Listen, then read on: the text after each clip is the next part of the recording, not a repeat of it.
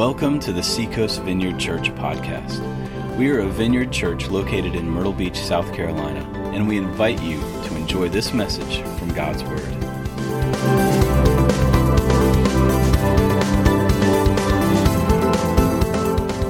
like a bunch of resolutions last year that none of them got accomplished. This year, I'm like, I'm gonna stick with one, maybe two. We'll see what happens. But today, we're gonna look at some scripture that's gonna help guide us um, to making, I think, some solid resolutions, if you will, in 2020. So I want to tell you a story before we before we jump into our scripture. This past summer, I don't know what compelled me, but I decided I was going to run a half marathon. I'm not a runner. I'm not built for running. I played sports in high school, but they always kept me closest to the goal so I could just get the ball and shoot. Like, I'm very slow, so much so. When I was young, my nickname was Slothy. Slothy. Not because I was lazy. Maybe I, when I was a teenager I was lazy, but because I just moved slow. I take my time. I went, I went for a walk with some friends the other day, and I realized, wow, either I'm really slow or they're walking really fast, but I think I'm really slow.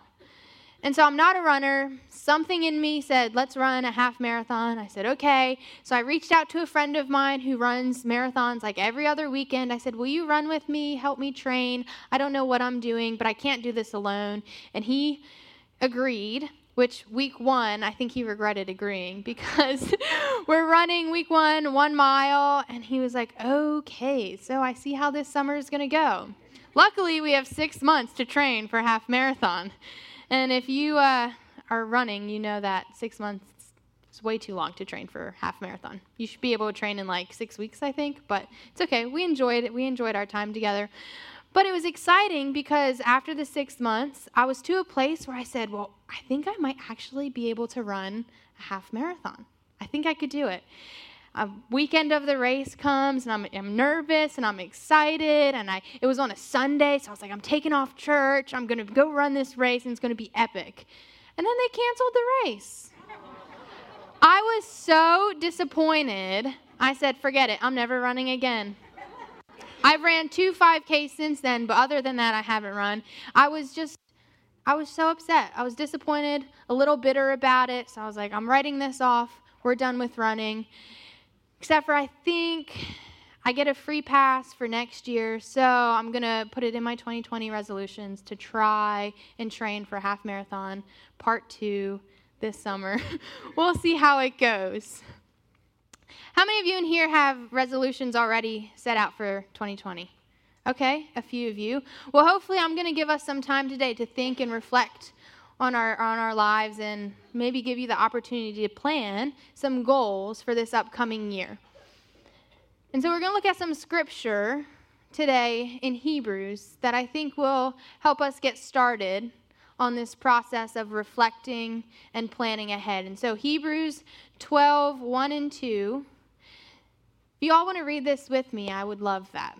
Therefore, since we are surrounded by such great cloud of witness, let us throw off everything that hinders and the sin that so easily entangles, and let us run with perseverance the race marked out for us, fixing our eyes on Jesus, the pioneer and perfecter of faith.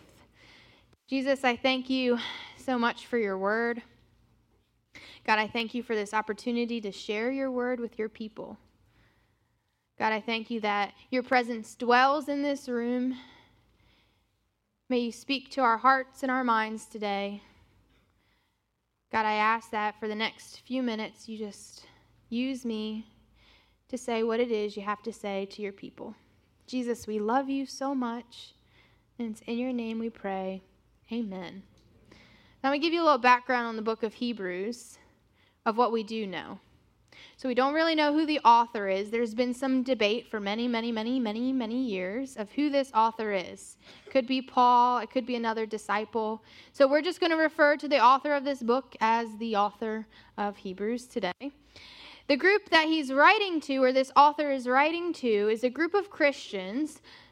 And we can tell by the writing that he's put in this letter that they've been experiencing some persecution they're kind of getting ready to maybe give up or walk away from their faith. They've seen many trials, but we do know that they are Christians, that they're probably pretty well read on Old Testament. The author or the writer assumes that they're able to understand all of the things he's referencing in the Old Testament in this letter. And so we can assume that these group of Christians know their Bible, but are facing some hard times and are ready to kind of give up and walk away. And so the writer writes this passage to them, and we're going to break it down a little bit. And so he's writing this, this passage, and he is referring to their faith journey as running a race.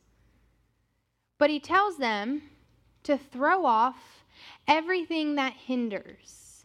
Right? And here, hinder means something that's weighing you down, something really heavy that you're carrying, a mass, a weight. And he tells them to throw it off. Right? And so if you think about my marathon training this past summer, I went out because I was like, I need all the help that I can get. And so I'm going to go out and I'm going to get really cute outfits because that's going to help me run better, right? And really cute shoes. But I went out and I bought clothing that was going to be fit for summer, that was going to help me run my race better. I didn't go out and buy sweatshirts and hoodies because that was just going to add extra weight, extra heat. It was going to make me tired, sluggish, and eventually slow down to the point where I wouldn't want to run the race anymore. It'd be too heavy, it'd be too much. So, this is what the author is saying to these Christians that are carrying around these hindrances that are weighing them down. Maybe it's hurts from family or friends, disappointments unmet expectations they had about something. Maybe it was doubts about is Jesus even worth it? We're facing all of this hard stuff. Is it even worth it? Maybe they were striving to be perfect Christians and they were failing and they were just feeling the weight of trying to be perfect. And so he tells them, throw off these heavy weights, throw off these hindrances. And then he says, and the sin that so easily entangles. You see, he distinguishes between things that are hindering and things that are sin because the things I just named before aren't necessarily sins. They're not necessarily sinning against God or other people. They're just things that are weighing us down, things we're holding on to, carrying that weigh us down. But he, he goes further and says, and the sin that so easily entangles. And he doesn't name a specific sin. Right? He's very general with these with this statement. And so I think he says this because he wants us to know that all sin, regardless of what it is, will entangle, will trip us up. Right? And so maybe this group of people, they were caught being entangled in gossip or lying, stealing. Maybe they were found caught unfaithful. But as I was reading this, I was really interested in that word entangles. Getting tripped up, getting tied around, because this, this image is so powerful. Not only are these people being weighed down, it's hard to walk, but they're also now all tangled up. And when I was looking into this word a little bit more, it means to skillfully surround.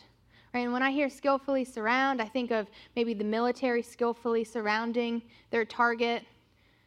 But what I think is interesting about that is skillfully surround means whatever is surrounding you or these people knows what it's doing.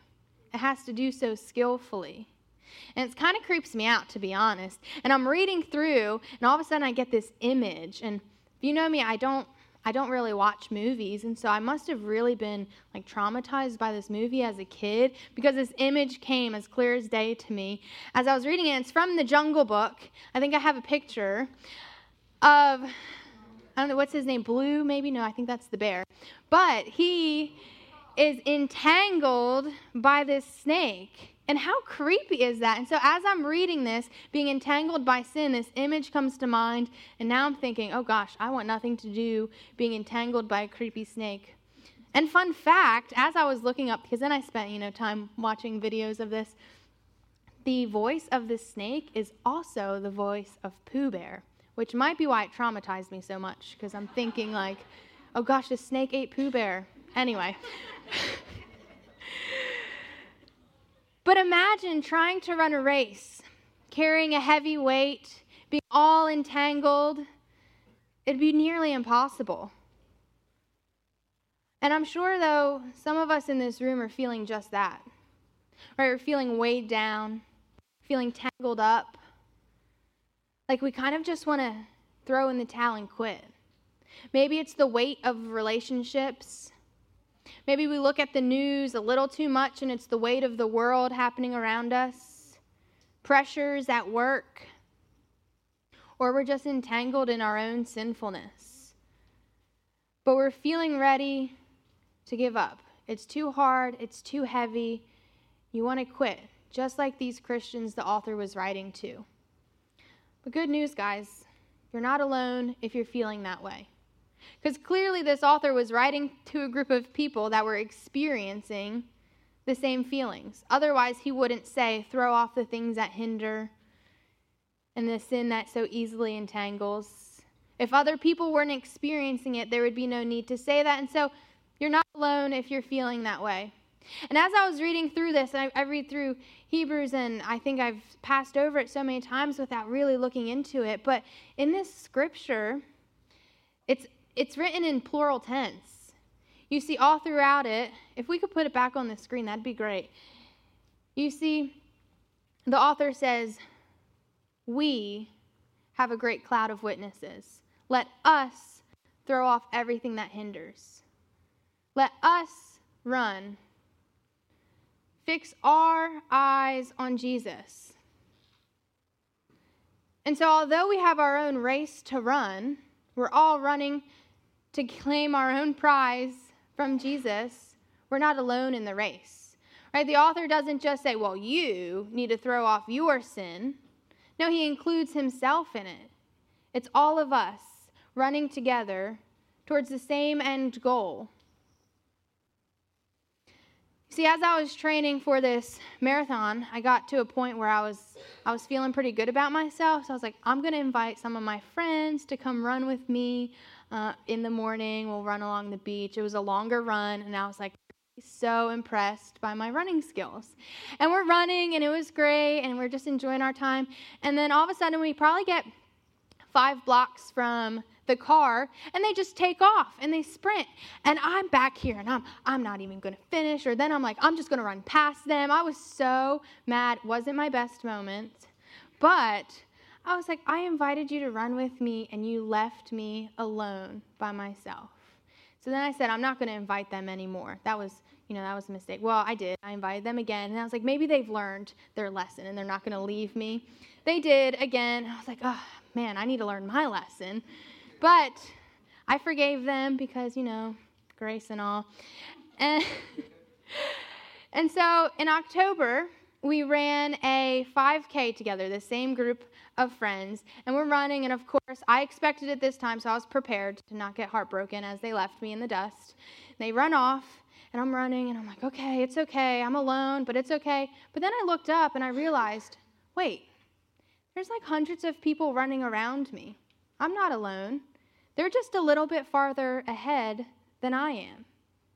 And you know what was the best part about that, even though they ran so fast and made personal records and they're at the end and they're waiting and they're cheering for me. So much so that other people around them are cheering for me and they didn't even know me. Right? And I think sometimes we can get caught up, entangled in our own sin, that we forget that the people that are running ahead of us they're not trying to, to beat us, they're not better than us. They're just a few steps ahead of us, cheering us on. And so be encouraged, you're not alone in this race. We've all got our own race to run. We fix our eyes on Jesus in our own lane, but we're, we're in the company of other runners. And so don't be discouraged. And so, what I want to do today, as you can see, I have a prop up here. We're going to get creative because I want to talk about for the next few minutes what are some things in your life that are hindering you or entangling you that you need to throw off or lay aside in 2019. So, my question for you today is what do you need to leave behind? And so, on the back of your worship guides, they should be blank. we're going to draw. Please do not judge me for my art skills because I'm not an artist. But what I would like you to do is draw two big rectangles on. You can get as fancy with it as you want. You can be as plain and simple as you like. Two big rectangles. And then on the first box, you can label it as 2019. And I want you to draw a little lock on it. I don't think that that's a good lock. So if that's what your lock looks like, it's good. And this is our box for 2019 of the things we're going to put in it that are hindering us or entangling us that we're going to lock in the box and shove under our bed in our house and leave at home. And this is going to take some vulnerability, maybe some honesty on your part, right? We don't like to think about or talk about the ugly parts of our hearts. But in order to leave them in the box, we have to acknowledge them. And so no one's going to peek, right? This is a safe place for everyone, so no one's going to lean over and see what you're writing. I was a teacher last year, so I've got eyes. I will watch you all. If you cheat, be sent out. And so I want you to take a few minutes and write on in your box for 2019 some things that you need to leave behind. So I'm going to do it with you guys.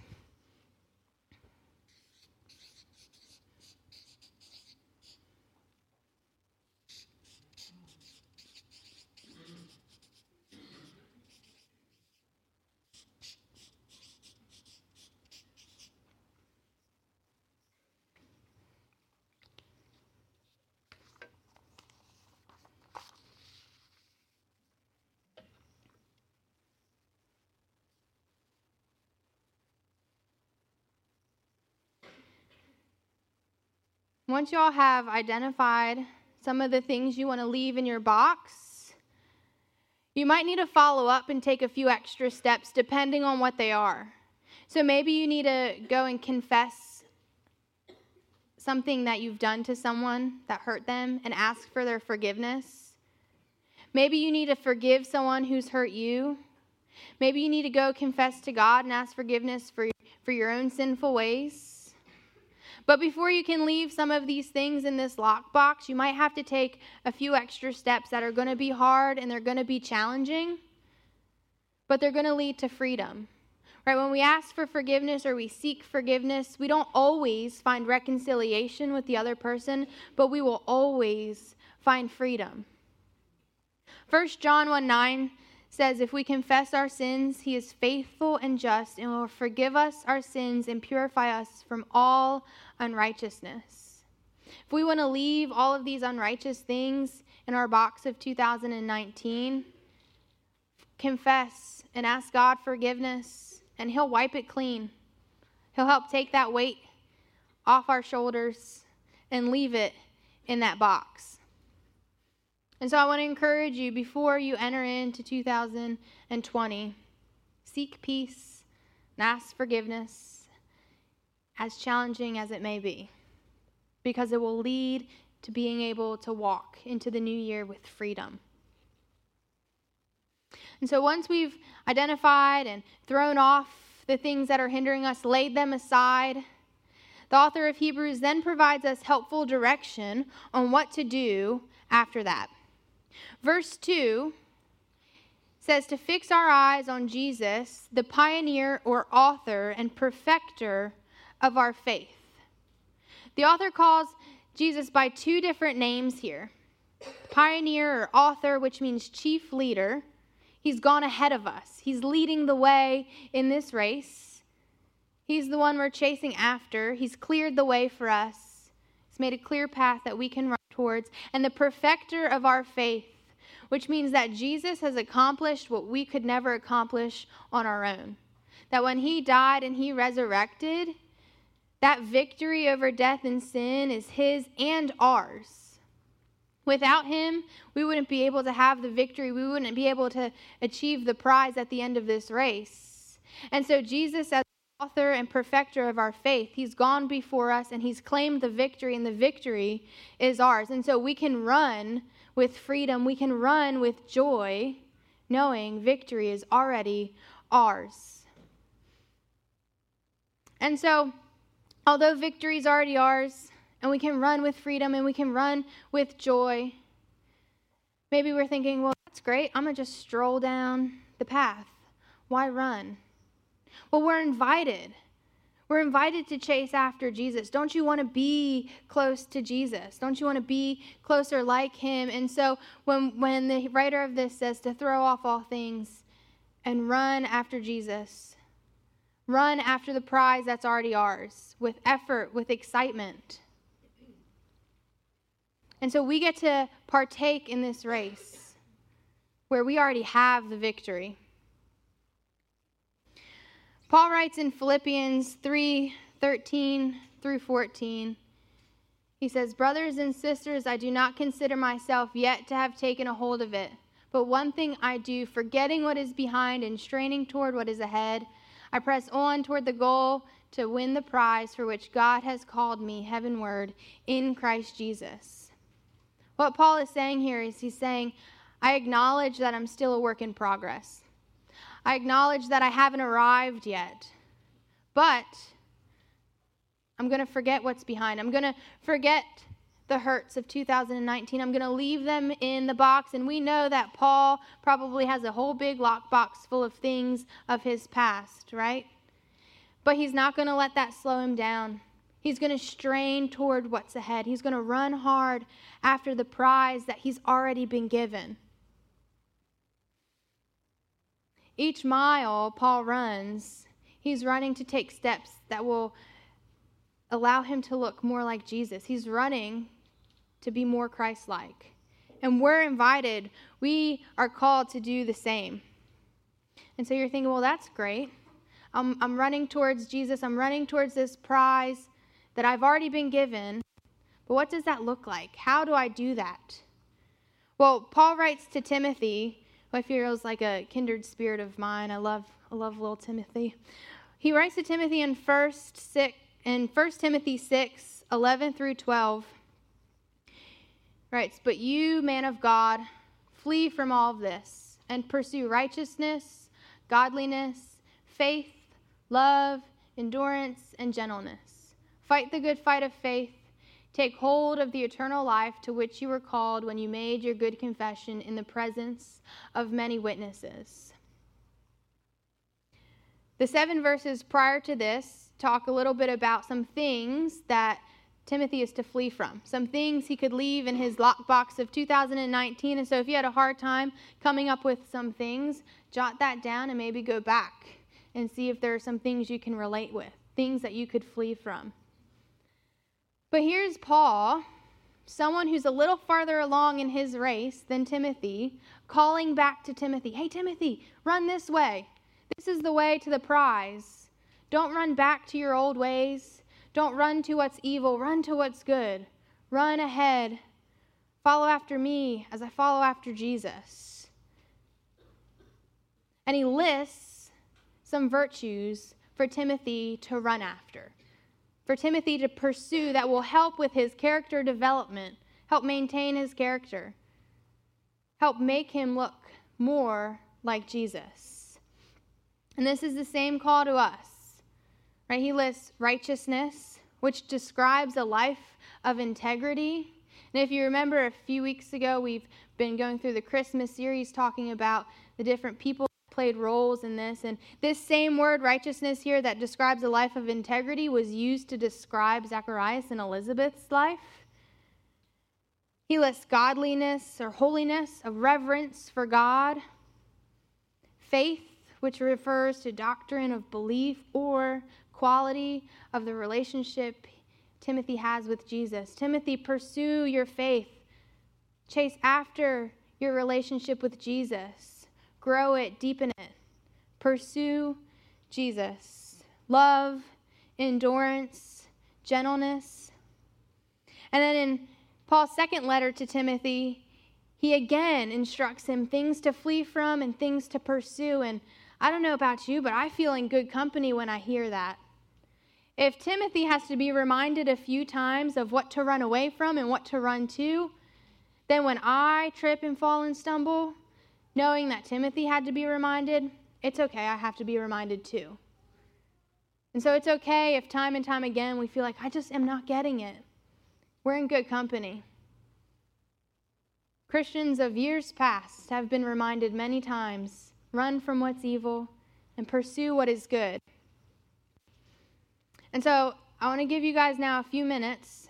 We've reflected on 2019, reflected on the things that we want to leave in our lockbox under our bed. I've given you a few ideas, maybe, this list of virtues. We're going to think about what we want to put in this box. And can anybody guess what this box is going to be? 2020, yes. If you're on Facebook, Tim gave it away, though. We're packing our bags and we're taking a trip into 2020. So it's going to be a suitcase.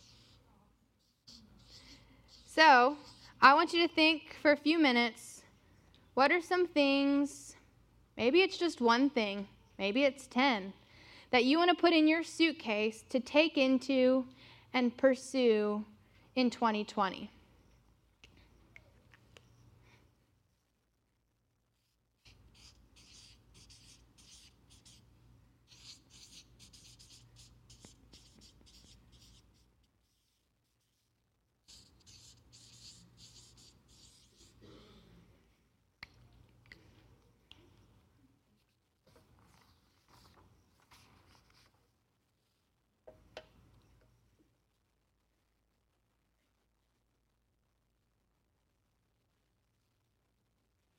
Few of you are writing, a few of you are staring at me.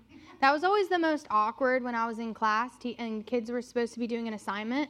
And like most of them would be writing, and then there'd be a few that were just staring at me. I'm like, what do I do? Do I just stare back?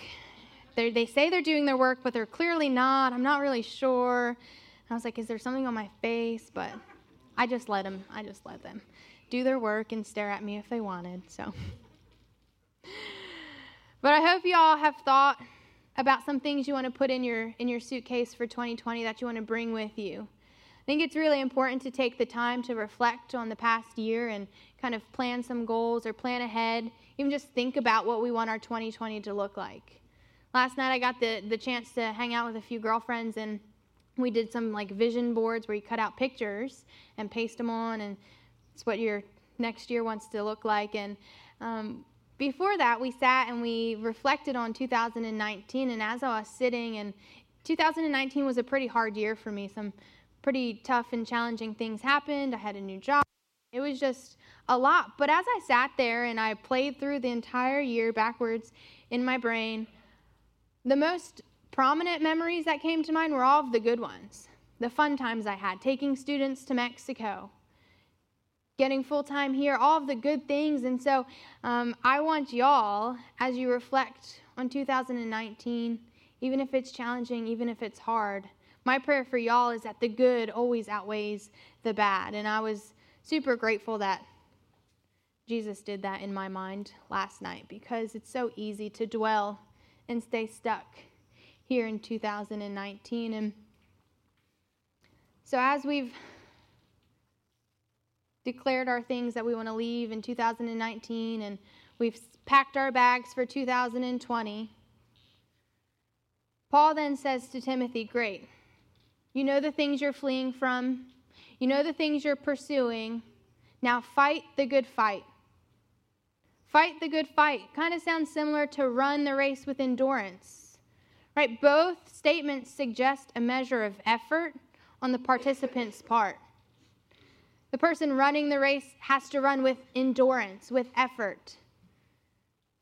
The person who's fighting the good fight has to fight, takes commitment. It's going to take hard work. And so, what Paul is saying is yes, you know the things to run from and you know the things to run to, but you're going to have to put in a little work and it's going to be a little bit challenging, but it'll be worth it. And in Hebrews, that author says, once you've thrown off the things that hinder you and the sin that entangles you, fix your eyes on Jesus. I was talking to a friend yesterday, and we were just talking about our faith and struggling with being consistent in our faith and seeing our faith grow or seeing our faith plateau and what's what's the challenges behind that. And he said i think it's as simple as where our focus is. And i said man you're so right It's as simple as where our focus is, because our focus can be shifted so slightly off to a distraction.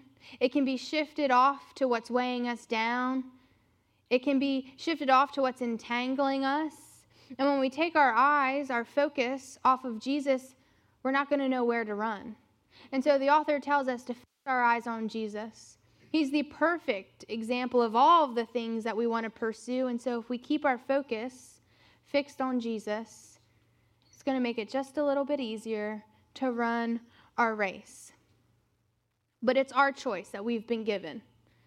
Every day we wake up and we've been given the choice to put in the effort, to actively pursue goodness, to actively run away from evil, the hindrances, to throw them off and lay them aside. It's our choice, and we get to choose what we want to pursue and what we want to leave behind. But if you're anything like me, you know that's hard. And maybe January rolls around or even July, and you're like, man, I'm back here digging up all of these old hurts, all of these old insecurities. I can't seem to get past it. Why am I not, why have I not arrived here at all of the things I want to pursue in 2020? Right? Maybe you're like me and you want a microwavable faith, is what I call it. It's like, oh, okay, so I've reflected, I've identified that this area of my life is a little out, out of line with Scripture, out of line of who God wants me to be. I'm to pop it in the oven, and overnight it's to be fixed, right? That would be a dream.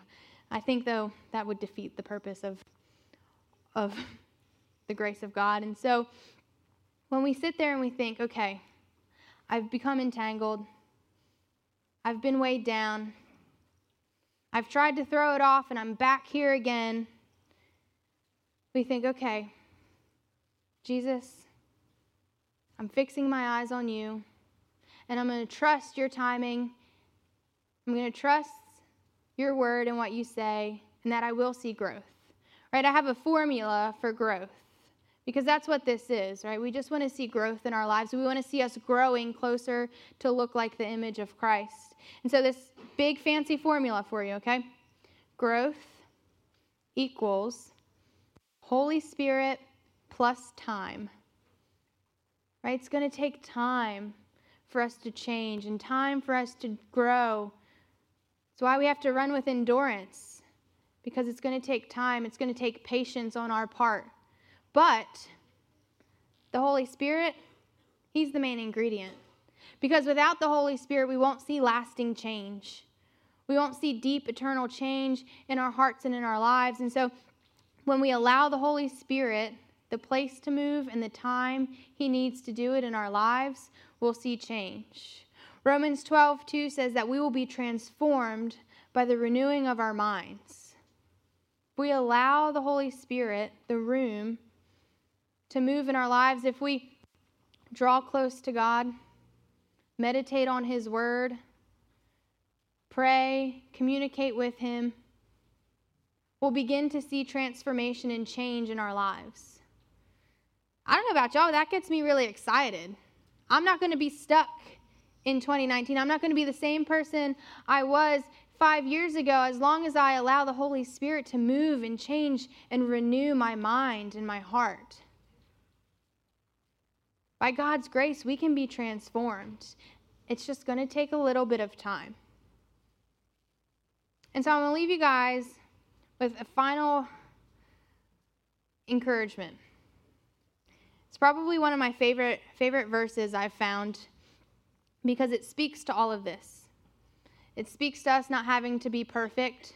It speaks to us not having to do it all on our own speaks to the pressure being taken off and it speaks to the victory being already ours. In Philippians 1 6, Paul says, Being confident of this, he who began a good work in you will carry it on to completion until the day of Christ Jesus. Being confident of this, that if we've given our lives to Jesus, the good transforming work has already begun.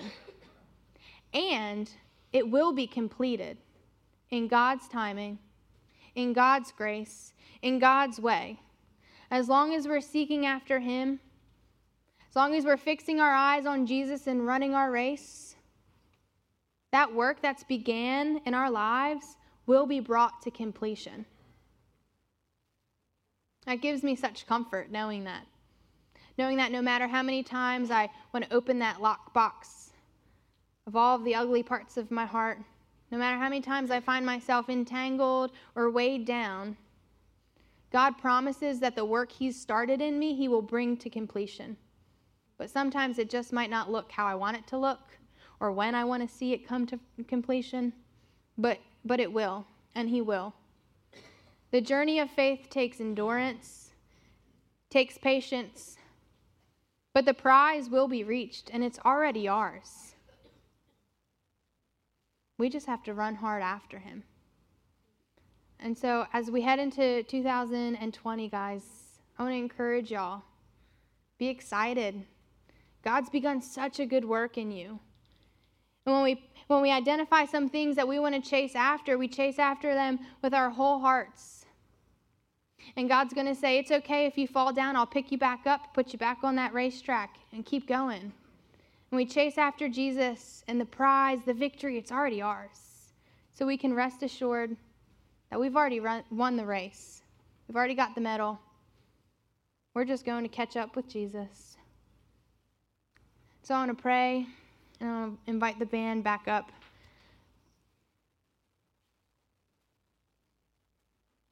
Jesus, I thank you so much that that you've gone before us, that you've made the way for us. God, I thank you that no matter how many times we trip and stumble and fall along the way, you're always there to pick us up. That the victory is already ours in your name, Jesus. God, I pray as we head into 2020, we can lay aside the things of the past, the hurts, the disappointments, the rejections, and we can chase after your goodness. We can seek your peace, your righteousness,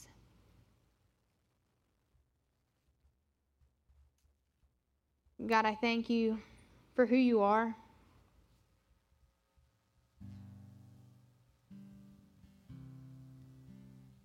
There might be some of you today in this room that wrote down in your suitcase that you want to pursue the virtue of faith. Are you going to pursue your relationship with Jesus in 2020. And I want to give you all the opportunity, if that's you today, if you're saying in 2020, I want to pursue my relationship with Jesus, I would love for you to be bold and raise your hand so I can pray with you. Thank you, God. So, God, we thank you that you offer us a relationship with your Son, Jesus. I thank you that when we call on your name, you're there that you're closer than a brother. So, Father, I pray that as we head into this new year, these friends who want to pursue their faith, God, they are surprised by your goodness this year. That you show up in unexpected ways and you move in mighty ways on their hearts and in their lives. Jesus, we love you. We're here for you. It's in your name we pray. Amen. Thanks for listening to the Seacoast Vineyard Podcast. We are a vineyard church located in Myrtle Beach, South Carolina, and you can learn more about us by visiting seacoastvineyard.com. If you need prayer, you can call us or email care at seacoastvineyard.com. If you feel called to support us financially through a one time or recurring gift, please click on the Give tab at our website or text any amount to 84321 and follow the prompts.